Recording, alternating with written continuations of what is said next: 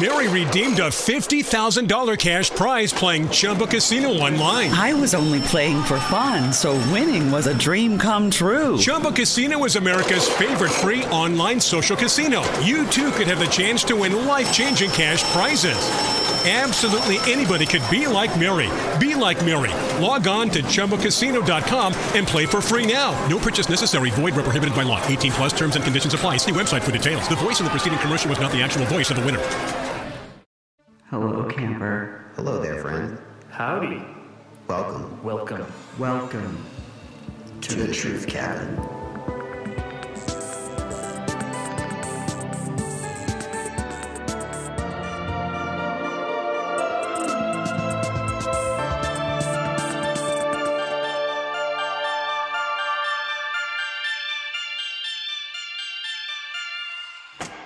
Hello, everybody, and welcome back to The Truth Cabin. My name's Charlie.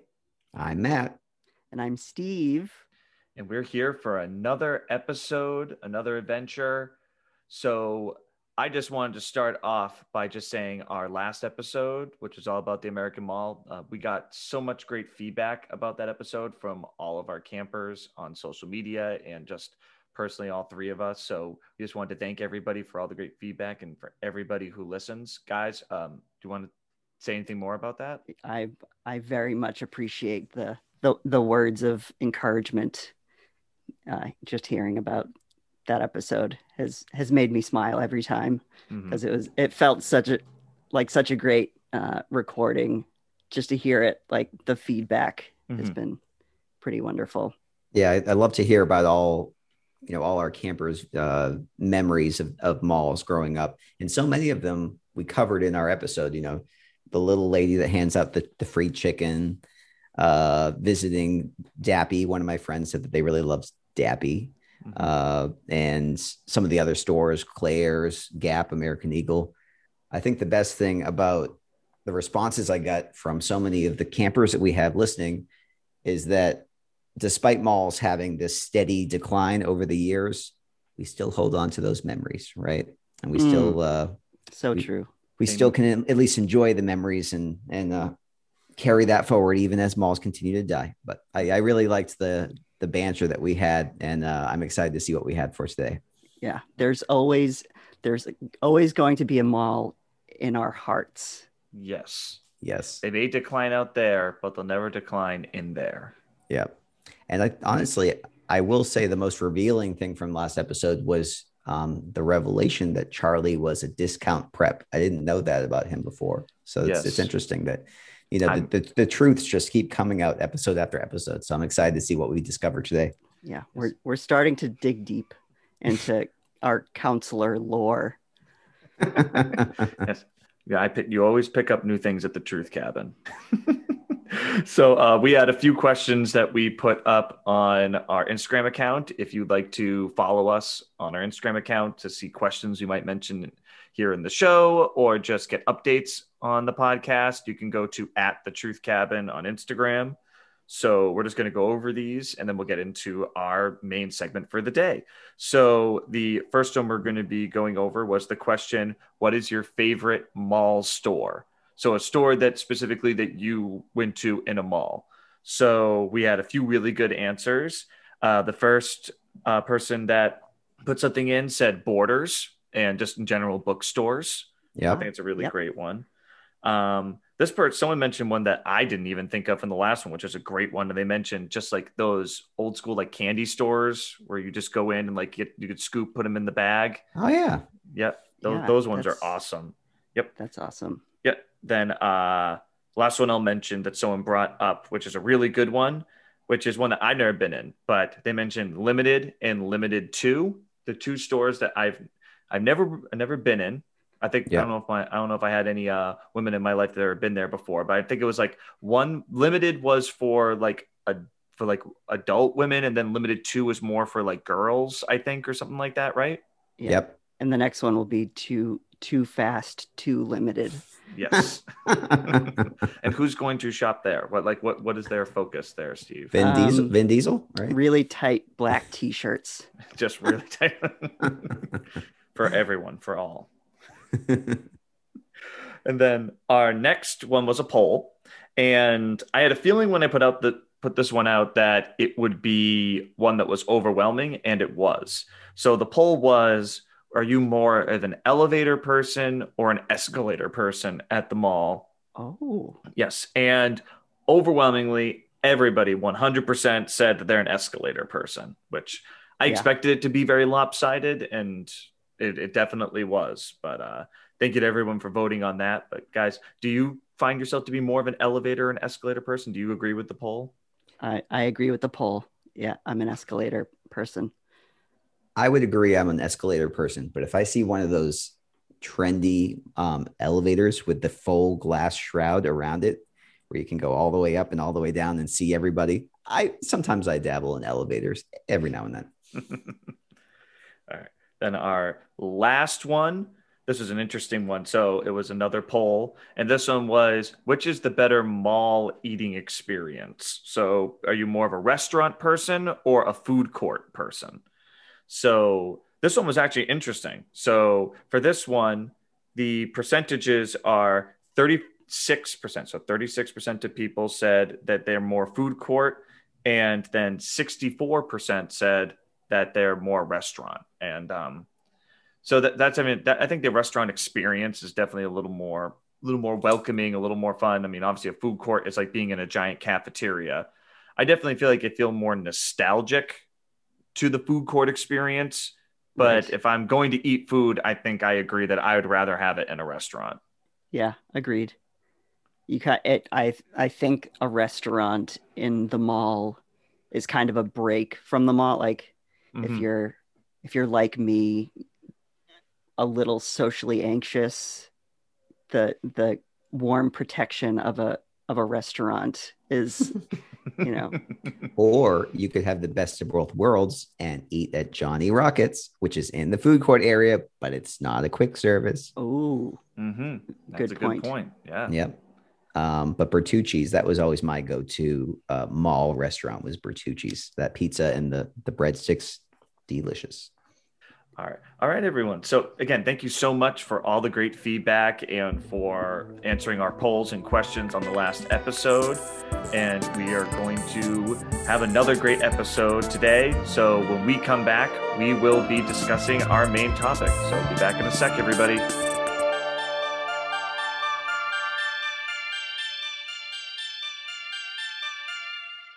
Hello, campers. I am so happy you've joined us again at the Truth Cabin. Today, we are going to talk about national treasures. Ooh. And by that, I mean people who are national treasures.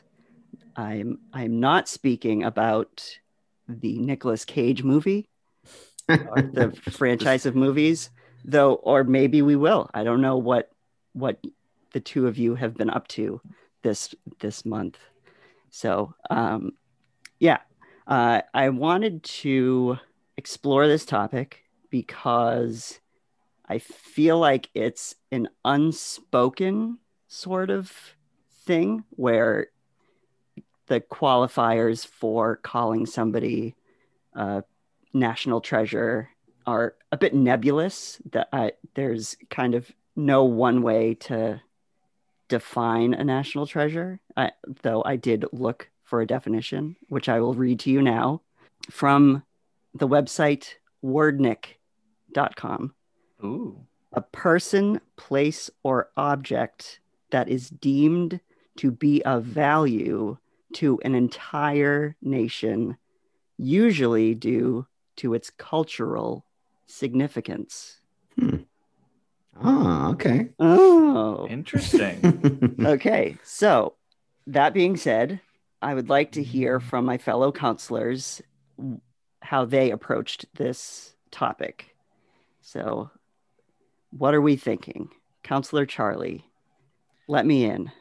So when I first started thinking about this topic, I think the hard thing that kept happening to me was I kept thinking about, am I really thinking about someone who's considered or something that's a national treasure, or am I just thinking about things that necessarily I like? yeah, I think it's easy to say, well, this thing or this person's a national treasure when it's not necessarily something that like is more universally kind of like, even if you're not a huge fan, everyone's kind of like, yeah, I like that. So I tried to look at people, movies, things that even if you're not a massive fan of this person or this franchise or this food or whatever it is, generally, like, you know who they are, what they're about or what it's about. And that's kind of where I was sitting on that. So I found a couple that I'm a huge fan of, and I totally look at it as a national treasure. And some of them that I'm not as familiar with, but even though I'm not as big a fan, I know so much about them just based on the lore around them. Yes, that's a good point. The idea of somebody who is universally liked. So you have to kind of think outside yourself a little bit. And I had a similar experience with this topic, having my opinions kind of inform the lists that I came up with of people. But before I continue further, Matt, what are your thoughts on how we define a national treasure? My thoughts would be they need to be multifaceted. You know, they need to be giving back to the community, in my opinion, through pop culture in different ways. So they need some variety. And that could be the successes they've had, their notoriety. If they have charities and they give back to the community, if they have maintained the ability to reinvent themselves and stay relevant in different ways through different types of media.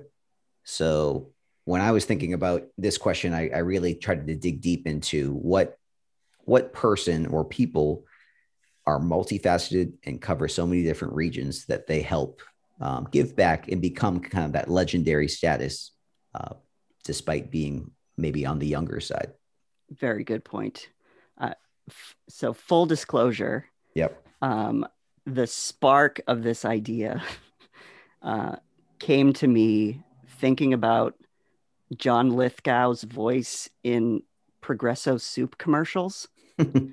So I kind of, with that little seed, that truth seed, I grew a tree, right, of people that, like, my baseline qualifier for a national treasure is, would I be happy to see or hear this person in a commercial? And that's kind of like a good litmus test I found. Mm-hmm. I see that. That's interesting. Yeah. So I think we've covered this pretty well. So let's move into some specifics. I posed the question to the two of you. Who are the first people who come to mind when you think of national treasures? Matt, do you want to go first? So I'll just name a couple different names that came to mind initially. I would say Walt Disney. Oh. Jim Henson. Ooh, very good. Very influential for me. Also, I would say I really love Paul Rubens, aka Pee Wee Herman. He has had an impact on me. Maybe not so much a lot of people, but he's a personal favorite. Yeah, ditto on that. Yeah. And specifically, if I had to choose one that I'd like to dig into myself, it would be pop star Lady Gaga. Oh, that is my choice for the multifaceted pop culture icon, legend that has so much to give and still so much to give years later. But Lady Gaga, she's my choice for legendary status. Very nice. Let's hear from you, Counselor Charlie. Yes. So as the first thing I thought of when I thought of national treasure was, oh, Tom Hanks. Like, he like literally, I was just like, it's gotta be Tom Hanks. Yeah. Because of just his great career and everything that he has done. Other people that I also really were interested in this topic where one person is a sports person that I think maybe sports is kind of confusing because, you know, some certain regions, people don't think people are necessarily as big as you are in other regions. So I was going to say as a national treasure, Tom Brady, but I will say we are from New England. So maybe a little bit of a biased answer, but I think that he fits in there. But other people that I really do believe fit in there is I would agree on Walt Disney. I would also say in the world of film and everything like that, I think that Meryl Streep would fit into that role really, really well as well. Yeah. Yep. And then as somebody who was a creator, I was trying to think of like a director or something like that. And I was thinking more along the lines now, somebody who I look at as a national treasure and also someone I'm a big fan of would be a director like Christopher Nolan, someone who's who's really big around the world. So I have I don't have any one in particular person I want to talk about a lot, but those are just a mix of some of the people that I really look at as national treasures who I'm also a fan of. It's interesting that hearing the diversity of the lists, because like my first pass list at this is different from the two of you. Yeah. So I'll just go through a few. Betty White. Oh, yes. Mel Brooks. Yep. Jeff Goldblum. Yep. Also a good one. And this list, you can kind of tell that the commercial qualifier is kind of relevant to these selections, but I will continue. John C. Reilly. Mm-hmm. Samuel L. Jackson. Mm-hmm. Danny Trejo. Who's that? Oh, yes, I know. The dude in Machete. Oh, okay. He's also the uncle in Spy Kids. Yeah, good movie. Yeah. Yeah, I feel like every time you see Danny Trejo, he just is the best, you know. Whoopi Goldberg. Yep. LeVar Burton of Reading Rainbow fame and Henry Winkler. Let's think about the term national treasure in relation to the term living legend. So they're very similar, the two words, but I'm curious how I posed this question to the two of you. What do you think is the distinction between the two? I kind of look at that and say, if someone's a living legend, I think it has more to do with like their accolades, like what they accomplish maybe in their field. Like if you have if you're a professional athlete or if you're like say an actor or something and you've won Oscars and Golden Globes and your movies have grossed a ton of money, I think that you can kind of consider that person a living legend because like just based on that, like I mentioned people like Meryl Streep. Meryl Streep has more Academy Award nominations than anybody has ever had. And just based on that, you could call her a legend because of how many times she's been nominated and how successful her movies have been.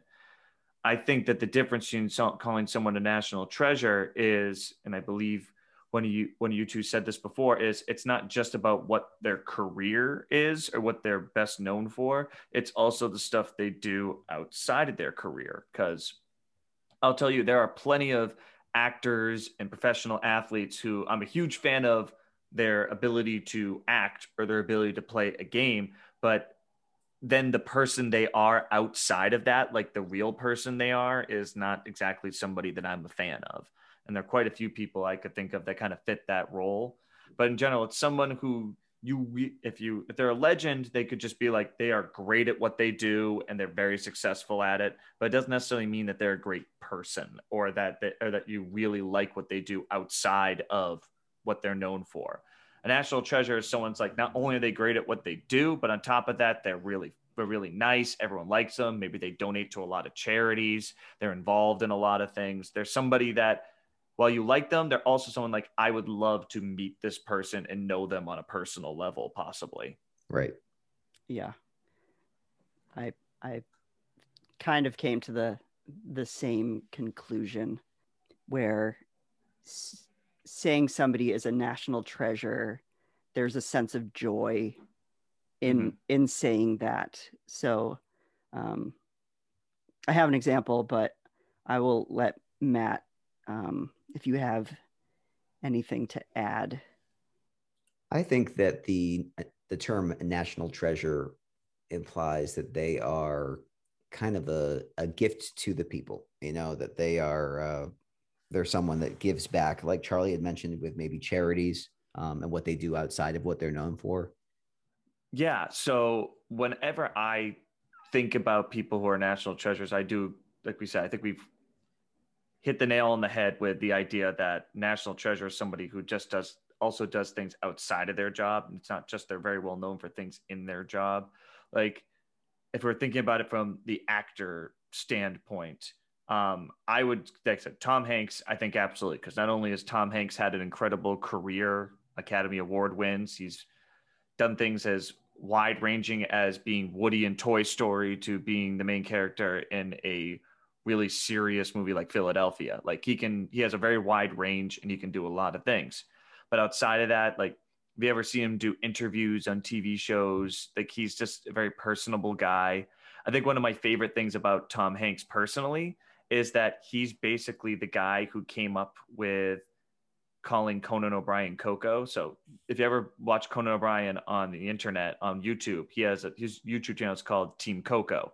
And Coco came from when Tom Hanks went on his show and he started calling him that. And then everybody started calling him it. So that's interesting. Yeah. I didn't know that.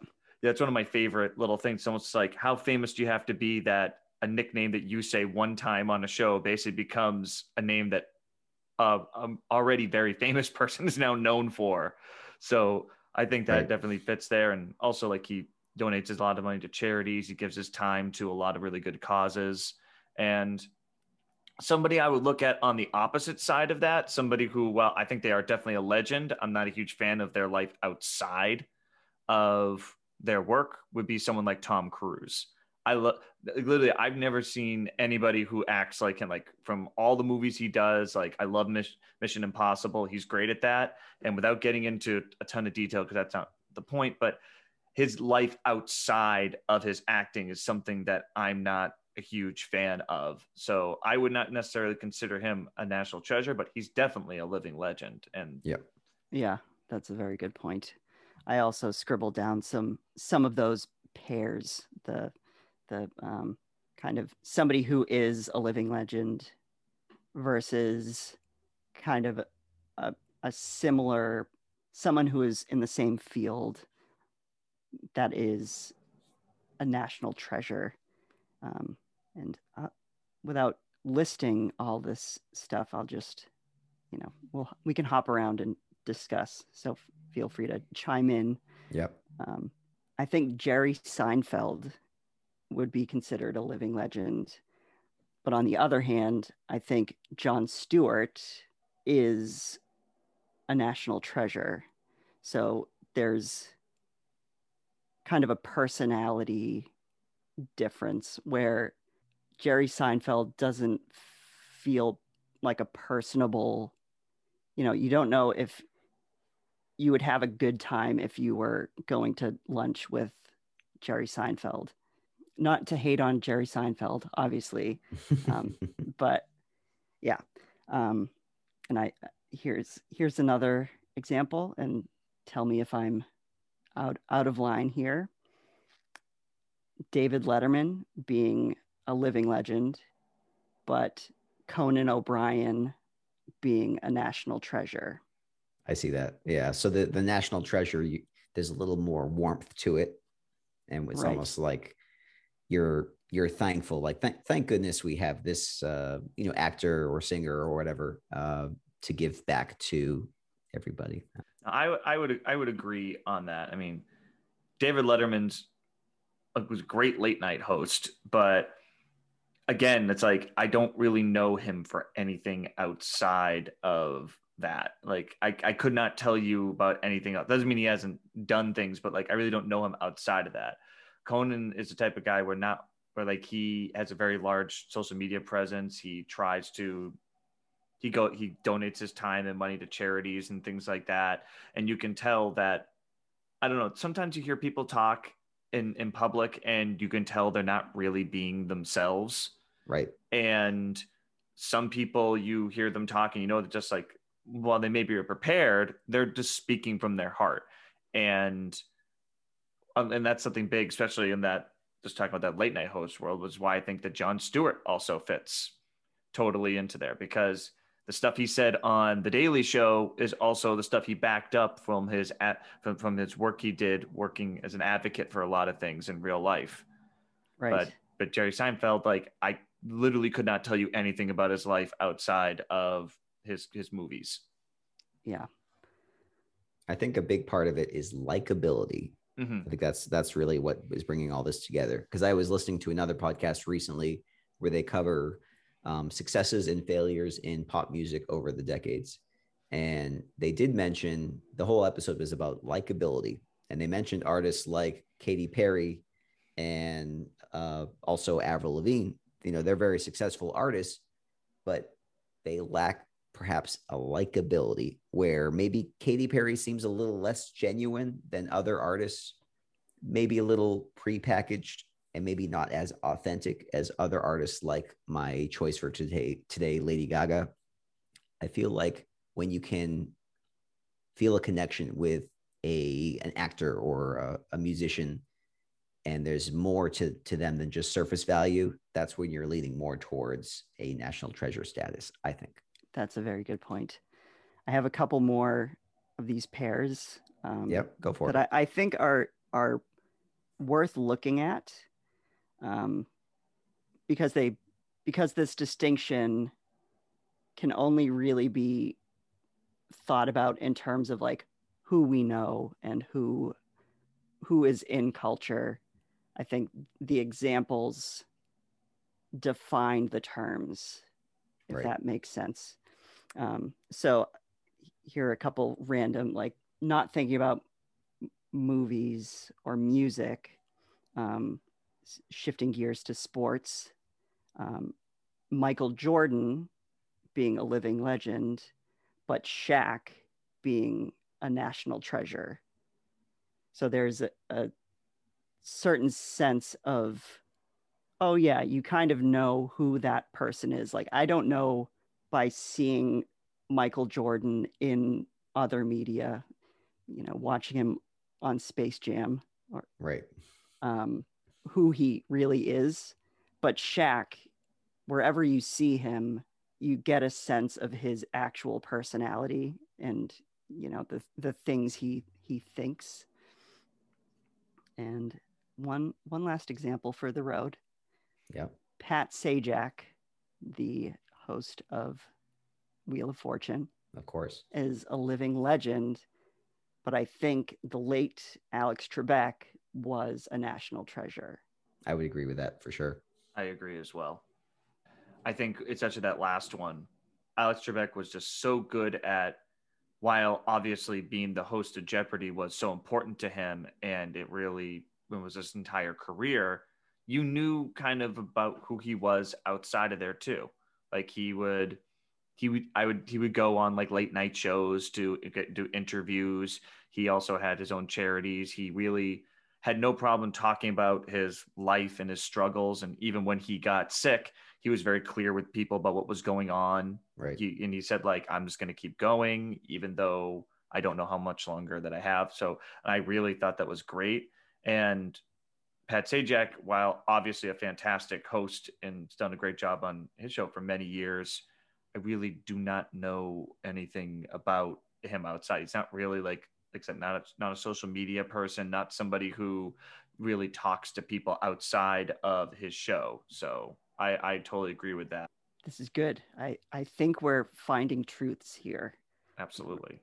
We're stumbling down a hill of truths, picking up patches of truth grass in the nooks and crannies of our clothing. What a metaphor. Okay, not to bring the conversation down, but I would like to stay on the topic of death. Just having talked about Alex Trebek. So I posed the question to you guys, what role does death play in naming a national treasure? And if it's possible for a national treasure to be, you know, crowned posthumously. So I think I wanted this topic in here because there are just legendary people who have recently passed away in the past few years that I think it would be wrong to not mention them. So just throwing a few names out for now. Robin Williams, mm-hmm. I think just of course everything he did in life, be it his role in Aladdin or comic relief, you can see that he was just like a crowning jewel of our culture. So I wanted to make sure his name was in this episode. Mr. Rogers, you both know that I'm such a fan of Mr. Rogers. That's like your go-to karaoke song, right, Steve? Oh yeah, I love it. Won't you be my neighbor? Everybody, it's such a good, it's a crowd pleaser every time. Bob Ross, of course, Bob Ross. Yep. He's had a big resurgence in the way that they've released his back catalog of episodes. So he's had a big cult following now on the internet. And it's been interesting to see him revived in a way. And then I also just wanted to mention Whitney Houston. Oh, of course. You know, one of the best Star Spangled Banner performances ever, you know? Absolutely. Okay. And anybody have anything to add here? Any names? Charlie? Yeah. What do you got? I can think of two people who it actually blends into what happened after they died and like the legend kind of around them or lore around them. So the two people I can think of that are, they're both, one's very recent and one is relatively recent, would be Heath Ledger and Chadwick Boseman, because I've been thinking about how when just after Heath Ledger passed away, he was a fantastic actor, had done a lot of great movies, right. But he had passed away just after being nominated for probably one of his best and most iconic roles, which was in The Dark Knight playing the Joker. And he won that Academy Award and is after death. And I remember seeing a lot of people talk about, would he have won that award if he had not passed? Was it more, so it's like the question of, did his death play a role in that character getting that award? And I tend to look at that when people say things like that, say like, it was incredible. Like he did such a great job playing that role. It was so different than the many other people who played it before. And also his other roles that he had done, things like Brokeback Mountain, A Knight's Tale, they were so big at their time that I think it kind of plays a role into most of these people. It's like the what if, like, wow, they had done this in life. If they had lived longer, imagine what else they would have accomplished, like the what if with it. And it's the same thing going on right now with Chadwick Boseman. He obviously tragically passed away last year. And when he passed away, obviously he's very well known for he played Jackie Robinson in a movie about his life. He played obviously Black Panther in the Marvel Cinematic Universe. Right. And right now, so it's just before this episode will officially air, but before we made this before the 2021 Academy Awards, he's nominated posthumously for a movie that he was in. It's called Ma Rainey's Black Bottom. So he was nominated for that, and people are saying that he has a really great shot at winning. And I know it's probably going to be another one of those situations where people are going to say, if he does win, did he get this because he really was the best acting role for the year, or is it because people miss him so much that they almost want to give it to him as like one last hurrah in his legacy. Like, is it earned or not? And while I have not seen the movie yet, the reviews are fantastic. And just based on how great an actor he was, I'm sure that if he wins, it'll be because it was earned. And Chadwick Boseman the same way. So many great acting credits, a really great person. And there'll always be the question of the what if he had lived longer and had that possibility. I think that definitely plays a role in the posthumous, like, making someone a national treasure, because you lost that person before you really got everything you thought you could get from them. Yeah, I think to that point, Chadwick Boseman was well on the path of being a national treasure, just for the sake of Black representation in a big blockbuster superhero movie. 100%. Like, it's just groundbreaking. Yeah, tragic. I think three big names that come to mind that we haven't discussed yet would be David Bowie, Tom Petty, and Prince, who we all lost just not too long ago, a couple years ago. And I think despite their big successes in life being years past, I think their icon status for dying at a relatively young age, you know, it's maximized because of how much of an influence they had when they were alive and how young they died, you know? Right. The people that kind of inspired this question for me were Kurt Cobain and Chris Cornell. It's interesting that the lists from me and Matt are kind of music centric, and I was unsure if there was a theme because it was because my first impressions of these posthumous national treasures were musicians or singers.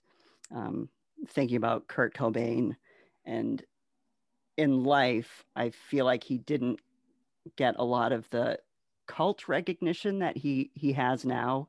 Yeah. The, you know, critical acclaim. Okay, so I'm gonna drag us back out of the muck. Right, and brighten things up, Steve. Brighten this episode. Oh, didn't expect that turn. Apologies, campers. So my next topic of discussion here is forward thinking. So thinking about the future and if it's possible to anticipate who will be a national treasure in the future. Are there people in pop culture now that may not be a national treasure, but you can kind of see them being that in the future? And I want to pose an example. Miley Cyrus.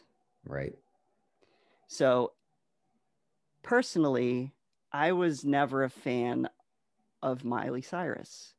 I just missed the boat on the stages of her career up until this point. So her Hannah Montana days, not a fan. Her Party in the USA days, not a fan. Her Wrecking Ball days, again, not a fan. But recently, she has been doing things that I find very compelling, where she's kind of wrangled her image a little bit. Yeah. And she's now putting out earnest, good music. I don't know if the two of you have seen any of her covers recently within the past year. Yeah. There was a Chris Cornell tribute concert video going around of her covering a song by Temple of the Dog, the band composed of Chris Cornell and Eddie Vedder before Pearl Jam and yeah. Oh, that's really cool. I've not seen it. That's really cool. Yeah. So it's really interesting watching this video because it's this memorial tribute concert for Chris Cornell. I think the backstory is that she knew Chris's daughter, so she was invited to sing at this concert. The start of the video shows the announcement, Miley Cyrus, and you kind of hear the audience like snickering. What is, you know, like, what's up with this? Yeah, what is she doing here? And then she proceeds to cover this song, Say Hello to Heaven. She kills it, like completely nails it. And at the end of the video, you hear like just the crowd going nuts for this performance of her singing this song, covering this song, you know, covering a song by a singer who in his life was just like legendary status. Yeah. You know, and to see her do it justice and have the audience and hear the audience respond to it like an approval of like, wow, she really has musical chops that I don't think we've seen before. It's interesting, you know, I think I would highly recommend anybody to seek out some of Miley's recent stuff, recent covers. I think she's covered Maneater by Hall & Oates. Yep. I think I heard Heart of Glass by Blondie. Yeah. Yeah. Such solid performances. She has a narrative arc in her career where I don't know if I would call it redemption, because, you know, she has been popular like for some subset of the population, but I think she's getting a more broad appeal now that she's been putting out really earnest music performances that are less about like her image or shock value, where, you know, it's not Super Bowl twerking. It's, you know, she's now kind of settling into a true musician's career, if that makes sense. I think a lot of what you're saying reminds me of my pick for legend status with Lady Gaga, because, you know, she did start off as a really big hit, you know, with her pop music and her videos and her crazy costumes. But then after a while, your audience might move on or taste in music might change. So how do you reinvent yourself? How do you move forward and stay relevant? And I think with Lady Gaga, you know, she released an album with Tony Bennett of jazz standards. She went in a different direction with her music, which was a little more country pop sounding, a little bit of rock in 2016 with her album Joanne. In recent years, she performed at the Super Bowl with a noteworthy halftime show. She's moved into acting with A Star Is Born. She released a new album, Chromatica, last year, which did very well. Her album sales are up to 124 million. She's got 4 Guinness Book World Record entries, 12 Grammys, an Oscar. You know, she's found ways to move her career forward without just sticking to what worked initially. And I think with what you were saying about Miley, I think she's doing the right things, because she could easily disappear, but she's finding that she needs to grow with her audience and expand it. And it seems to be working. Yeah. Just shout out to Lady Gaga's performance at the inauguration. Yeah. Phenomenal. Right. So good. She's like so tasteful. Class act. Yeah. You know, because a lot of people don't know. I think when she first came out, people didn't realize that she had the chops to sing. She wasn't just another carbon copy of another pop star. Not only did she change the game, you know, so much music in the 2000s was R&B or hip hop influence. And she kind of came out of the gate saying, you know, I'm doing pop music, I'm doing dance music. And she changed the landscape of and the direction that music was going. And I think when the artist shows their true talent over the years, it it just solidifies, wow, this isn't just a flash in the pan. This is something that is going to stick around for years to come. Even when they pass away, they'll be remembered. Yeah, absolutely. I'll go outside of music for mine. I was trying to think about somebody who over the years has become more and more like well known, and I think is going to become just more as they get older. And the name that I ended up coming up with that I think is absolutely going to be someone that the world, everybody in the world knows. Like, I think this person in particular has the ability, if they keep going on the direction they're going, to be like maybe even like a Tom Hanks level type of actor in the world, well known for both movies and outside, would be Tom Holland, who's the current Spider-Man. I remember the first time I saw Tom Holland in a movie.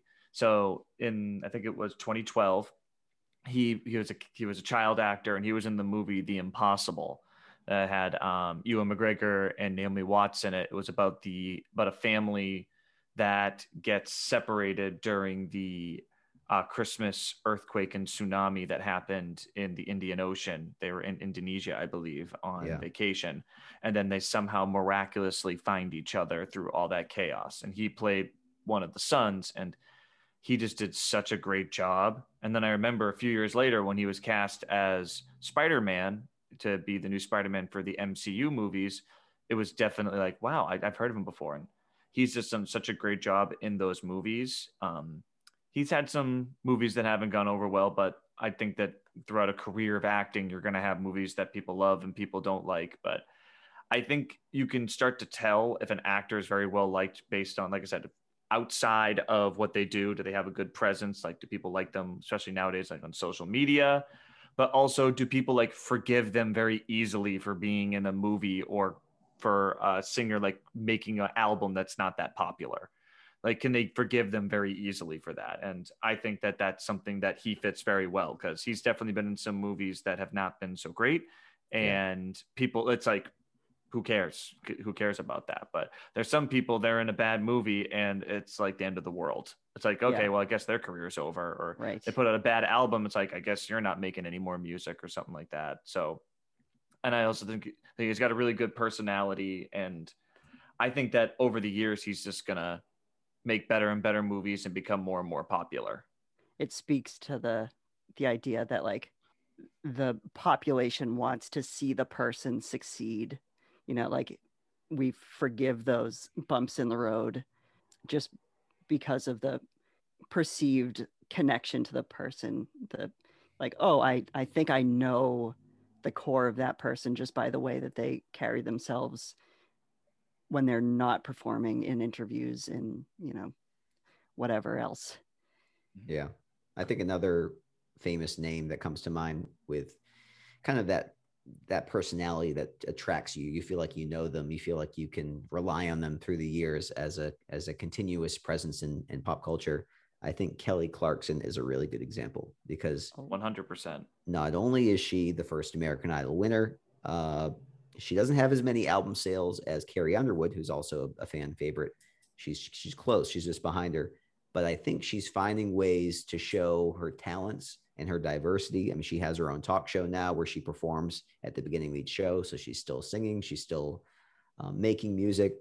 And you think her albums might not be selling like they used to back when she first came out, but she's finding ways to remain relevant, to give back to her fans and to her community. I know she raises money through charities like Lady Gaga does as well. So, you know, I think years from now, decades from now, we're still going to be talking about Kelly Clarkson, whether she's putting out music or not, because she's found ways to reinvent herself and remain a national treasure. You know, someone that you're like, Kelly Clarkson, she, you know, we picked a good one. Thank God we didn't pick, what was the other one? Justin Guarini. He was, poor guy. Listen, he's doing great. He's got those Dr. Pepper commercials. He's very happy. Just to wrap this up, I did find a list of like ranking people as national treasures, and I wanted to have the conversation before we dove into this list to kind of get our own take on it without outside influence. I thought it would be interesting to take a look at the list and see how we did, if that makes any sense. Yeah, let's see. This is from Ranker.com. Shout out to Ranker. Yeah. The Truth Cabin now sponsored by Ranker, but not really though. Okay. Number one, top of the list, Tom Hanks. You did it, Counselor Charlie. You did it. Thank you. Number two, I think this list goes on for like hundreds, but we'll just do the top 10 to, keep it brief. Number two, Dolly Parton. Oh, yes. Oh, we didn't even mention her. Yeah. Yeah. Of course.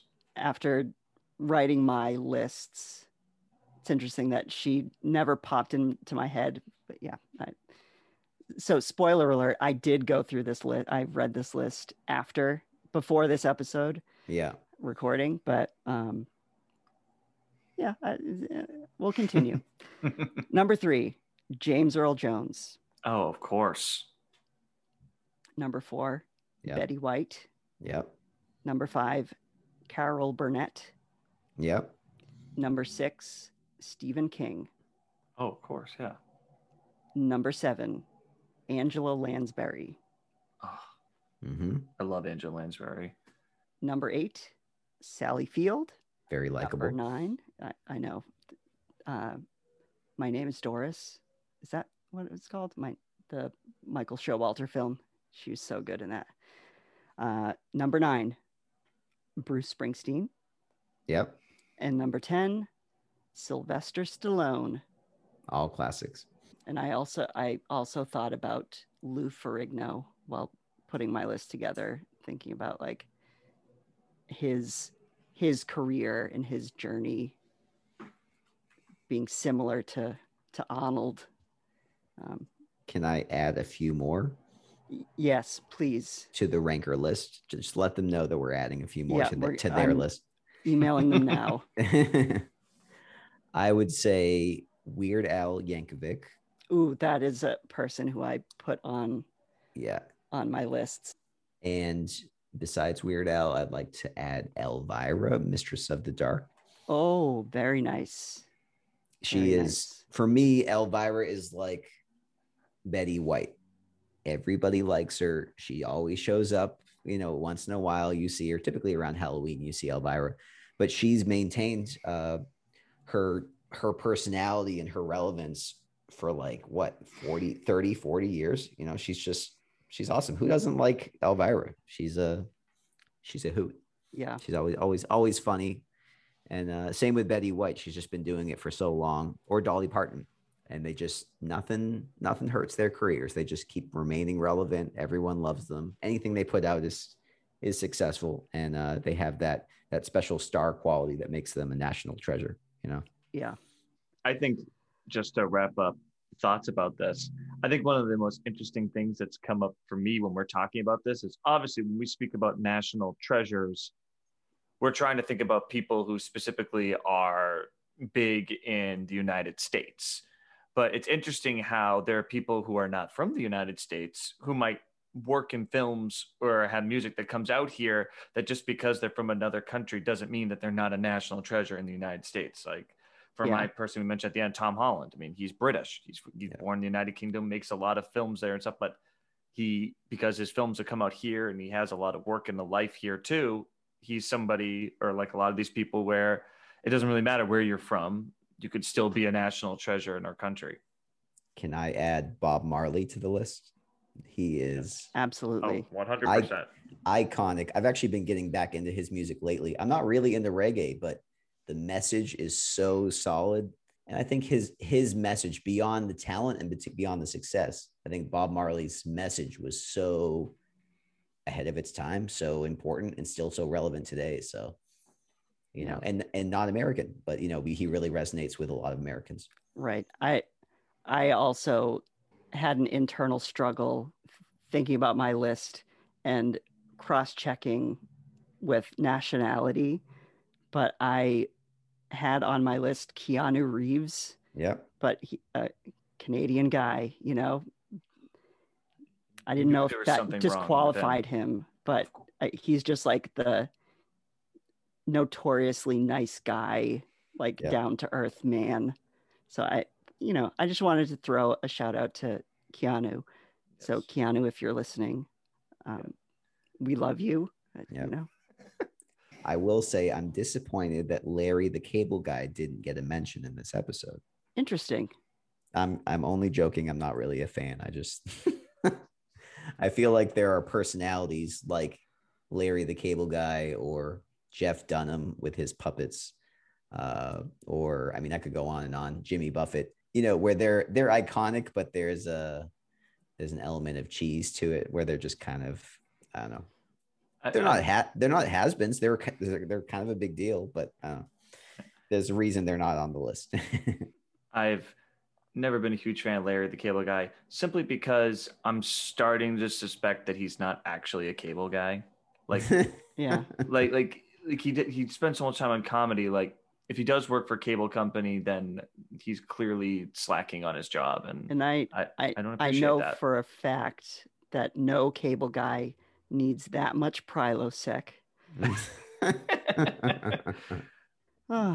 that said, I think we discovered a lot of truths today, Steve, and thanks for bringing up this topic, because it's made me really think about the difference between someone who's just a big success and someone who resonates with the masses, you know. Yes absolutely. Thank you so much, Steve. Hey, it's my pleasure. So with that, I think we can wrap it up. I would like to thank the campers for sticking with us through this National Treasure episode.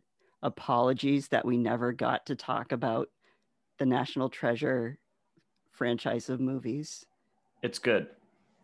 It's good. It's fine. It's good. It's about there. Treasure. It has Nicolas Cage in it. Yeah, he finds some way to break into the Capitol, right? Which we know. There are clues. Yeah, there are clues, but we'll leave it there. Yeah. So campers, please continue listening. Continue giving us that feedback. We're loving it. Yeah, I think we should say goodbye now. Absolutely. We just say goodbye. Is that how we do it now? Yeah. Well, you say goodbye first, Steve. Why don't you say goodbye? Okay. Campers, goodbye to you.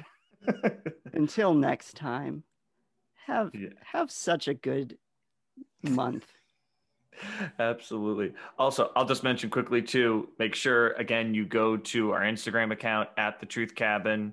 We'll ask some questions based on this episode, some of the stuff we talked about, and we'll mention it at the top of our next episode. But yes, thank you so much everybody for tuning in for this episode. This is Charlie. This is Matt. And this is Steve. And we'll see you next time, everybody. Bye. Bye. Later, campers.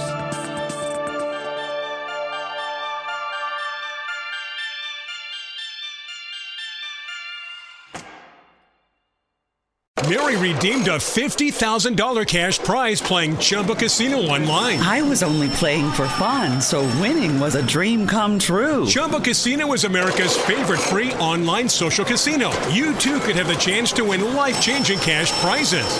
Absolutely anybody could be like Mary. Be like Mary. Log on to ChumbaCasino.com and play for free now. No purchase necessary. Void where prohibited by law. 18+ terms and conditions apply. See website for details. The voice in the preceding commercial was not the actual voice of the winner.